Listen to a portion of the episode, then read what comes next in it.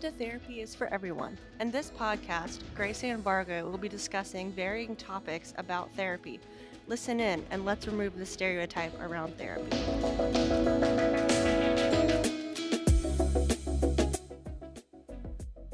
In this episode, Grace Ann sat down with Dr. Patty Slaughter to discuss how therapy affects the brain.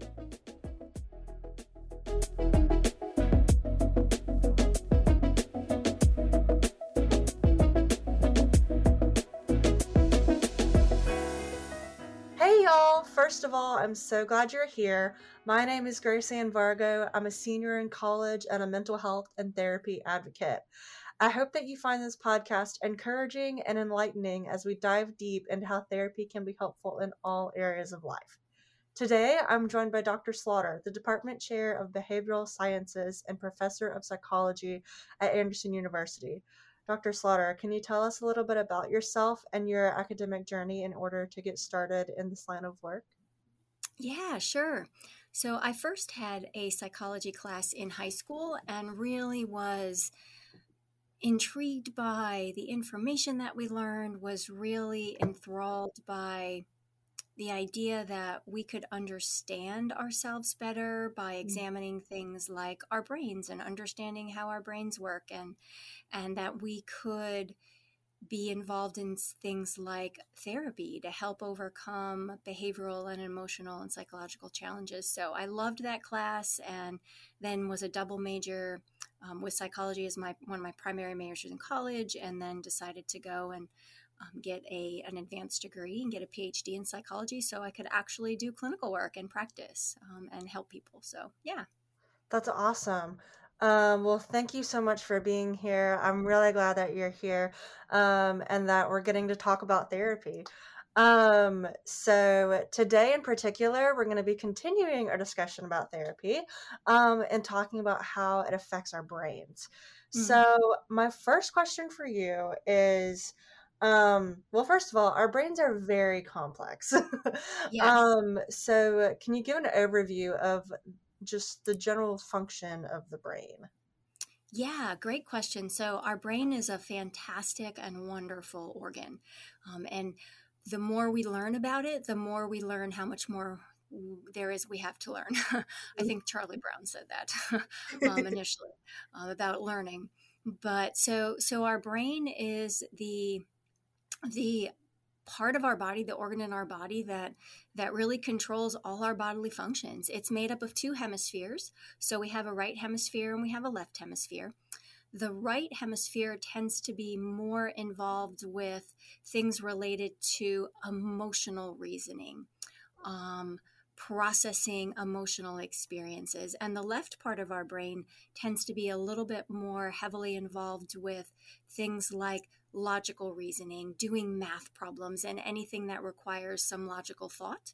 So we've got the the two hemispheres of our brain, and then our brain has four four lobes or four areas and going back to front um, our the first front part of our brain is known as the frontal lobe um, and this is the most advanced part of our brain and some would argue it's our frontal lobe that really differentiates us from other mammals. Um, you will have evolutionary biologists and evolutionary psychologists talk about the the wonder of our pre uh, of our frontal lobe and our prefrontal cortex because this is the the decision making part of our brain. This is where we do problem solving and abstract and logical reasoning.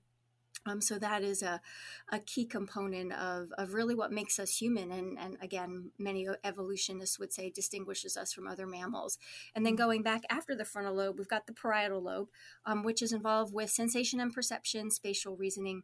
Um, the occipital lobe is kind of toward the back, um, and that is um, largely involving vision. It helps us to see. And then our temporal lobe um, are, are kind of on the side, and that helps in is basically learning, memory, and hearing.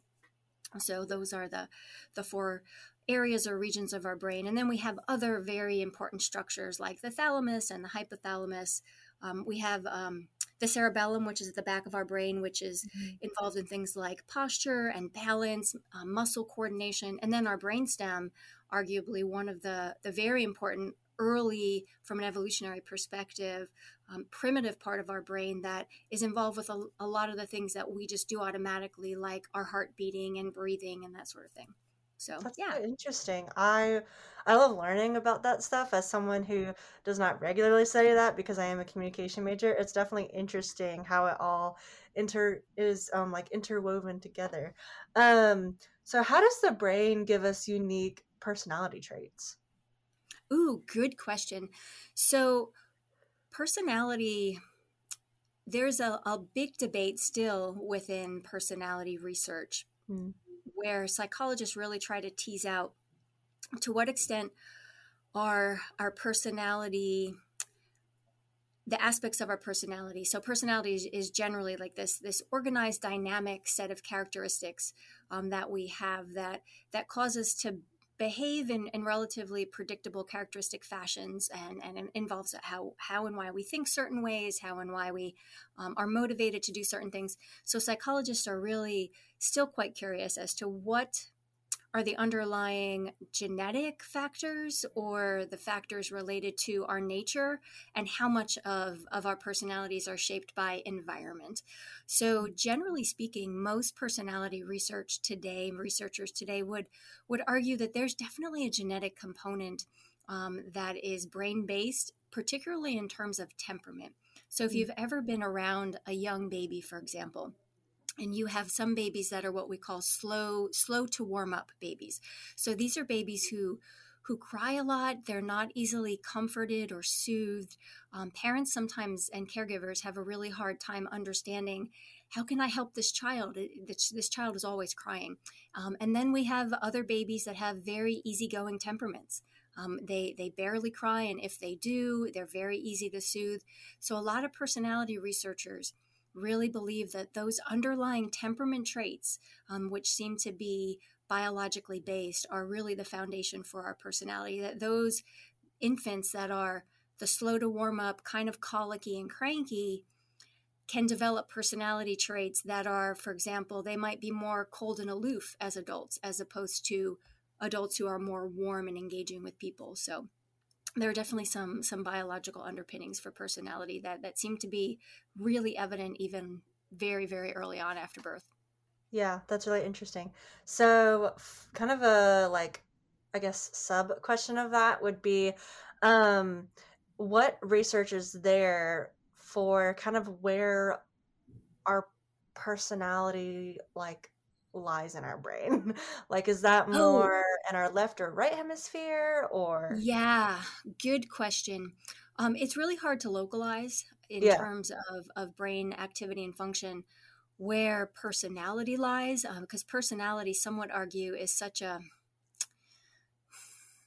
uh, nebulous isn't the correct term, but that's the word that's coming to mind. Um, personality is really, it's not a concrete variable that we can study. Um, we can't put personality, for example, under a microscope.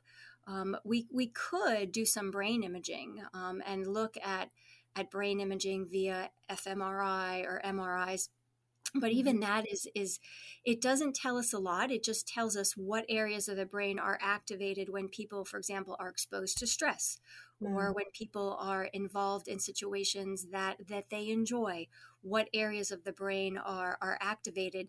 And we're not really we don't really have a good sense of of that in terms of what structures or parts of our brain are involved in personality. A lot of it would probably be in our limbic system. So, our limbic system is a part of our brain that is involved with emotional regulation and emotional expression.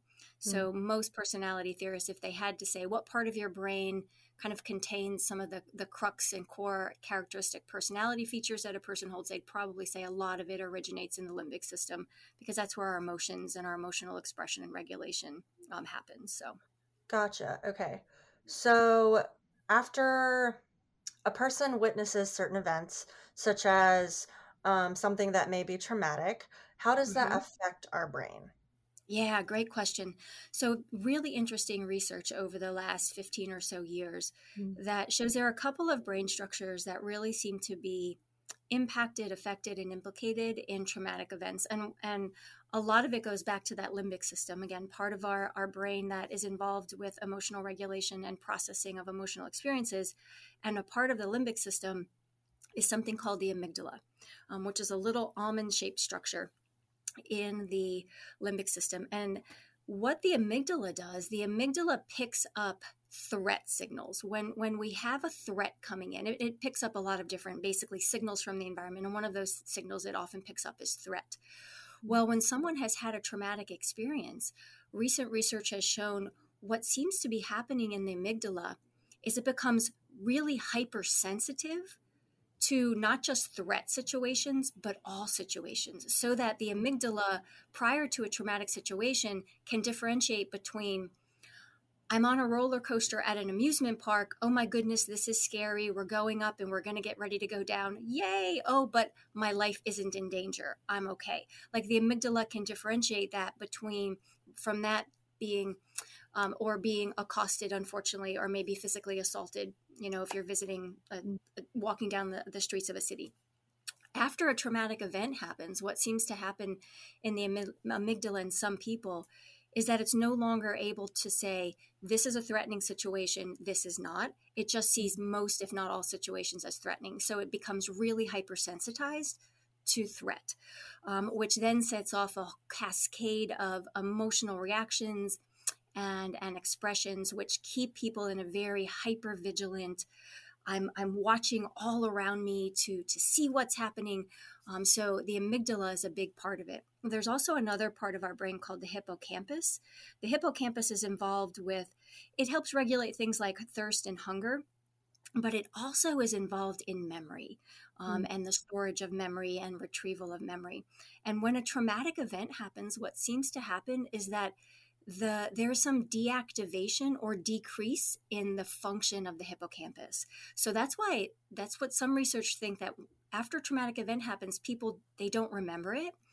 Now, Freud, as a psychologist, would say that's because we're repressing it, right? Mm-hmm. More recent research shows that no, it, it might be because the hippocampus didn't take that memory and store it or imprint it. There was a deactivation in the hippocampus, which didn't allow that memory to get stored. Mm-hmm. Um, so that is another brain structure that is implicated. And then the last one is the in our prefrontal cortex, right? Again, that's mm-hmm. our decision making, our rational thinking part of our brain. That also seems to be somewhat deactivated, for lack of a better term, during a traumatic event. When it, we experience a traumatic event, we get into this fight or flight. I want to survive. And when we're in survival mode, our ability to stop and think rationally diminishes. So, those three things an oversensitive, hyperactive amygdala, and then decreased functions in the hippocampus and the prefrontal cortex seem to be huge factors in people developing traumatic responses, particularly something like post traumatic stress disorder. Um, so, really, really fascinating research in that regard. Yeah, that is really interesting. So, my next question kind of goes along with the last comment you made about um, fight or flight. So, how does the fight, flight, or freeze reaction work to save us when we feel threatened? So, I'm sorry, say that again. How does the fight, flight, or freeze reaction actually work to save us when we feel threatened? Oh, great question. So the fight or flight, or you're right, freeze is, is a new one um, now that's been added in, in the last couple of decades. It, it mobilizes our body right so we have certain aspects of, of our of our nervous system that get mobilized when we have to defend ourselves by fighting when we have to run away and unfortunately sometimes people will freeze in a stretch stressful threatening situation but what our brain does is it mobilizes us for action um, so that our heart rate increases, blood flow goes to the extremities, right? If we have to run, we want to make sure we have enough blood flow to our legs. If we have to, to fight by defending ourselves or punching or, or hitting or just blocking somebody else from hitting us, we have to make sure we have enough blood flow and energy going to our arms. Um, things like digestion the last thing you want when you have to run or defend yourself is to to have to, to deal with digestive issues so lots of things happen physiologically to get our bodies in what's called we call like an economy of action mm-hmm. um, and our amygdala is really good most of the time about picking up those threat signals and then setting off that cascade of this isn't threatening you're safe or uh-oh you need to start mobilizing and doing what you need to do to to get safe and to get to safety so a lot of times our body just gets into this very economically advantageous mode um, mm-hmm. so that we can we can defend ourselves or get out of there if we need to. Yeah. So I know that you also mentioned that freeze is a new is kind of a new um, response that we know about in the world. Um, so, mm-hmm. what research is there about the freeze response? Good question. Um, I'm not as familiar, unfortunately, with the mm-hmm. freeze response. Um, what what probably some researchers would argue is happening again, we've got our limbic system and the amygdala picking up those threat signals and then sending that information to so some of that information goes up to our prefrontal cortex and then our prefrontal cortex has, has to make sense of it mm-hmm. um, and in a freeze response partially what might be happening is when we're really really threatened we can't think reasonably. We can't assess things in a rational, logical fashion. Um, so that might be part of that freeze response. Is we just we we are immobilized instead of being mobilized for action. Our body just kind of shuts down. Our prefrontal cortex shuts down. We're not able to think rationally through what do I have to do to get safe. We just we just don't. Um, so again, really com- some complex mechanisms between the amygdala the signal sent to the prefrontal cortex, the prefrontal cortex ability to process that and do something with that information coming from the amygdala. So mm, that's interesting. Um, so in moments that remind us of um, disturbing, disturbant, wow, I'm gonna just restart that question because mm. I'm having a hard time formulating words. Um, in moments that remind us of disturbing instances, for example, triggers. Mm-hmm. Um, how does that affect our brains in telling our bodies what to do? Um, and also maybe um, our I write down our personality, but that's not the right word. But kind of like our emotions um, mm-hmm. about what to do in that moment. Um, yeah, yeah, that's a great question. And that's what we're really trying to tease out and figure out why some people have such different reactions, where mm-hmm. two people can be facing the same type of threatening, even arguably traumatic situation, and come out with very, very different responses. Mm-hmm. Um, some people could very, very readily develop a post traumatic response where they get triggered and have a really hard time managing stimuli that reflect or are even somewhat similar to that initial threat and some people won't some people some people's mm-hmm. brains seem to be a little bit more resilient if it were to traumatic events and part of the question becomes again going back to that amygdala hmm so we know that some people who develop for example post-traumatic stress syndrome seem to have some hypersensitivity in their amygdala the question that researchers are trying to really figure out is is that hypersensitivity and that for lack of a better term the compromised aspects of the amygdala there prior to the stress and that's why some people develop that stress reaction and some people don't because they have again lack of a better term a more hardy if you will amygdala mm-hmm. and we don't know um, mm-hmm. so for some for those people that have stress responses who develop aspects of acute stress disorder, post traumatic stress disorder, it the brain is is just responding with an economy of action as if a threat is happening again. And it goes back to the the amygdala picking up that threat signal and remember the prefrontal cortex when we're experiencing a traumatic event it kind of deactivates it kind of shuts down a little bit and and rational thought kind of goes out the window.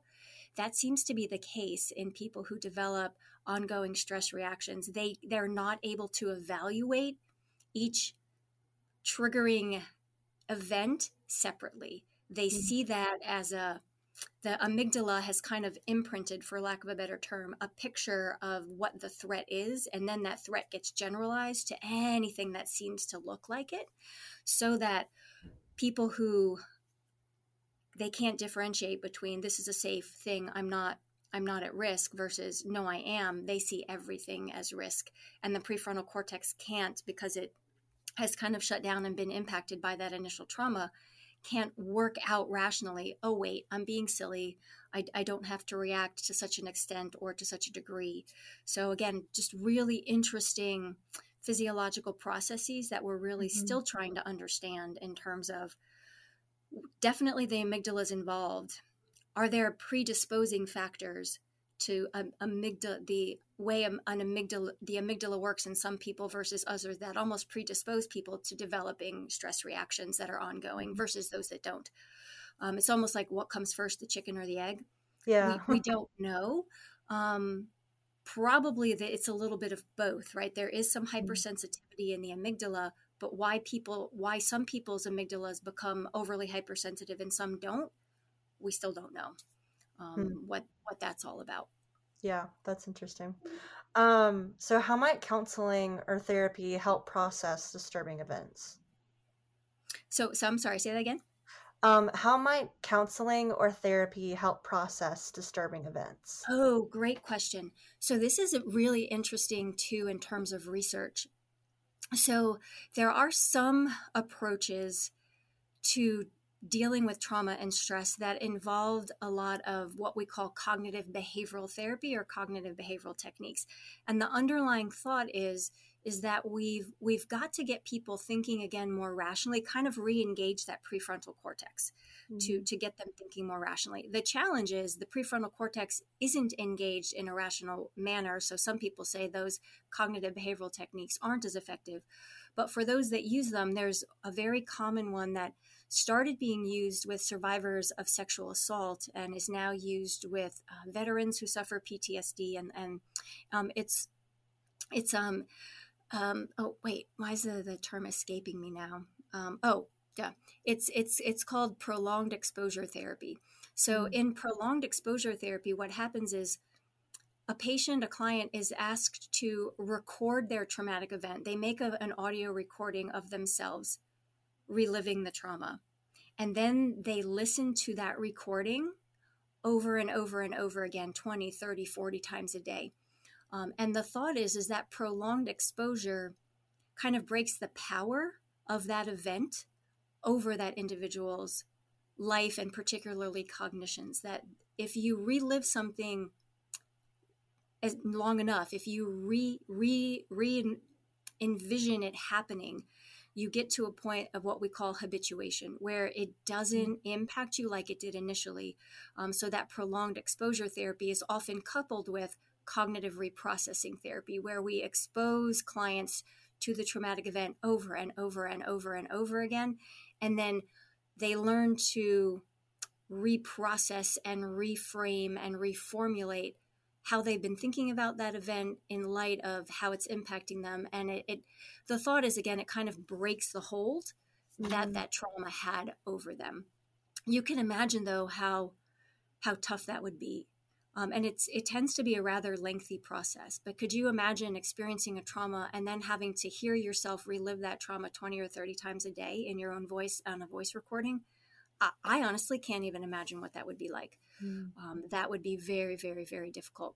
So, yeah. some therapists have moved away from this prolonged exposure, cognitive uh, reprocessing, um, and have doing things that that try to almost kind of bypass certain areas of the brain and kind of trick the brain mm-hmm. um, into reprocessing things, but not in the, the, the typical fashion. And one of them is known as um, eye movement and desensitization and reprocessing, or EMDR. You may have heard of it.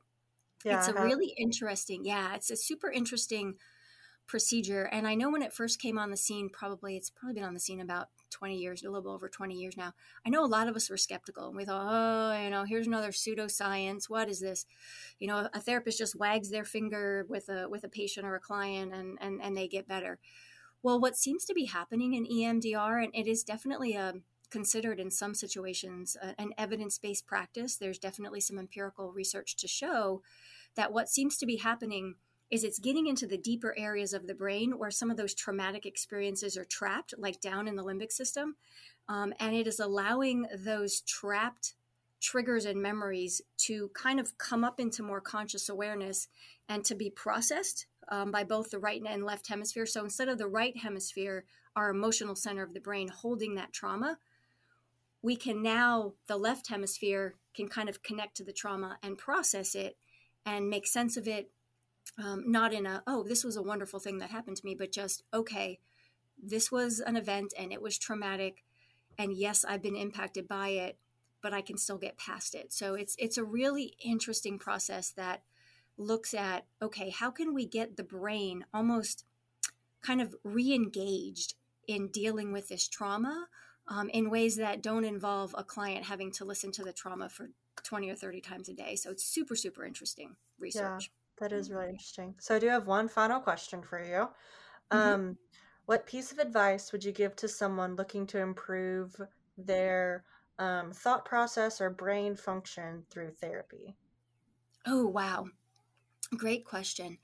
So I, I tend to lean, lean more toward the cognitive behavioral side of things. Um, I tend to think that a lot of times our the challenges that we're having in terms of our emotional expressions and our behavioral um, outputs are because of not the things that happen to us, but because of the way we're thinking about those things.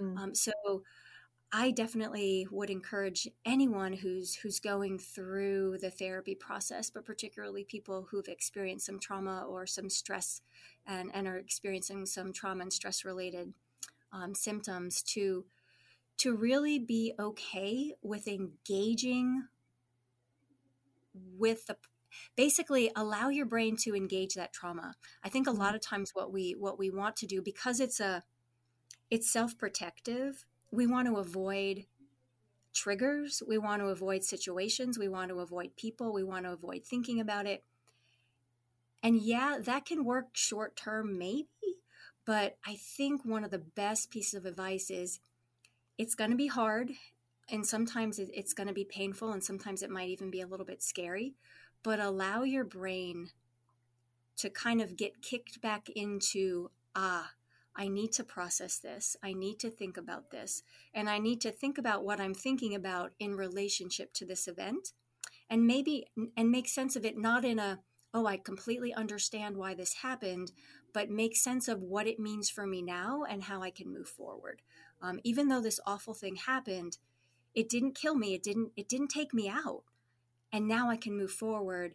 But we have to allow ourselves to confront that trauma, um, even though it's going to be hard and painful. So, yeah. Yeah, that's really encouraging. Well, thank you so much, Dr. Slaughter, for talking to me. Um, I know that this conversation was very insightful for me, um, and I hope all you listeners out there will agree. Um, thank you all for listening, and I hope y'all have a great day, and I'll talk to y'all soon. Thank you so much, Dr. Slaughter. Oh, thanks. Thanks so much.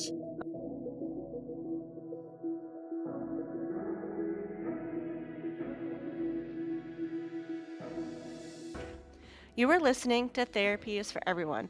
If you want to join in on the conversation, you can send any questions to gvargo123 at andersonuniversity.edu.